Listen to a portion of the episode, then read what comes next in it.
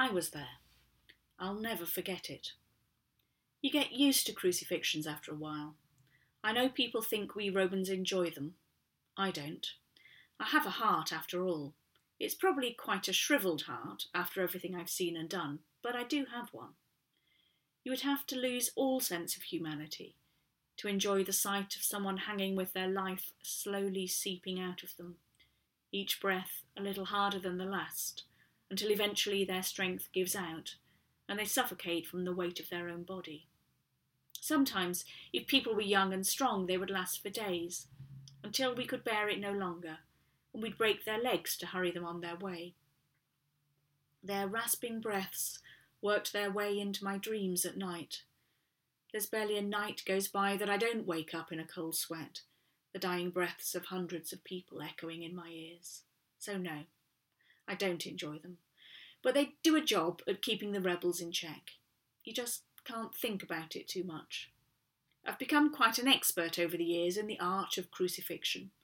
I could tell from the start who would last a long time and who would go quickly, who would rail and curse until their last breath, and who would sob and beg for mercy. That day was different. He was different. I'm not saying anyone deserves to go like that, but some are more deserving than others. In all my time in the army, though, from all the many hundreds of people I had nailed up on crosses, I had never seen anyone like him. There was something about him. It wasn't just that he was neither a curser or a sobber, it was that most of the time, until the end, he was silent. Not sullen and sulking, we have plenty of those too. He was completely quiet. It was as though he'd made his peace with the pain, as though he'd turned and embraced the whole thing, as though he was doing it kind of willingly, as though he thought it was for something. By the time we got him on the cross, he was in a pretty bad shape, we don't normally flog people before we crucify them. If we flog them, they die quicker, and the whole point is that their death is long, slow, and agonising. If they're half dead by the time you nail them up, there's less of a spectacle. But Pilate told us to flog him, so flog him we did, within an inch of his life. I rather got the impression that Pilate had hoped that this would do, that we would flog him and let him go. I guess whatever it was about him that got to me, got to Pilate too. And Pilate's no tender flower.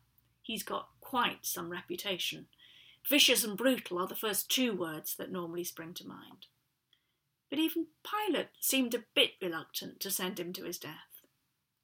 That day, though, the crowd scared him. You could feel it. They were like dry wood. The tiniest spark would have set them ablaze. And this man, that looked so gentle, peaceable, and loving seemed to be that spark. Oh well, it is better that one good man dies than that we all go up in flames. So we got him on the cross. If I'm honest, I thought he was going to die on the way. I had to grab some bloke coming in from the fields to carry the crossbeam the last bit, or we might have had no crucifixion at all.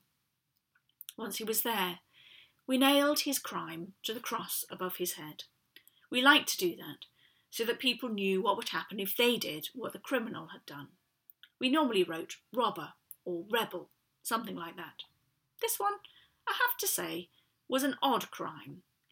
King of the Jews? What kind of crime is that? But Pilate insisted, and when I saw the high priest's face, I knew what Pilate was up to. He wasn't happy, was making sure they knew it. He might have been afraid of the crowd, but he still loved annoying them. Once we got them up there on the crosses, there's often quite a long time until anything happens. You just have to make sure none of their mad relatives try to get them down again. So there's plenty of time to share out their stuff, play dice, and gossip. But this time was different. I just couldn't settle.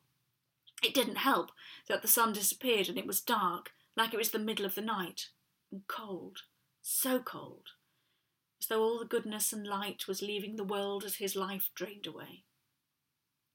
I lost my share of the stuff because I kept on being drawn back to him. I don't know why. There was something. Something I needed to understand, but I didn't know what. After three hours on the cross, with his life hanging on a thread, he spoke at last. It sounded like the word they used for God, Eli something, but one of them standing next to me thought he was calling for Elijah.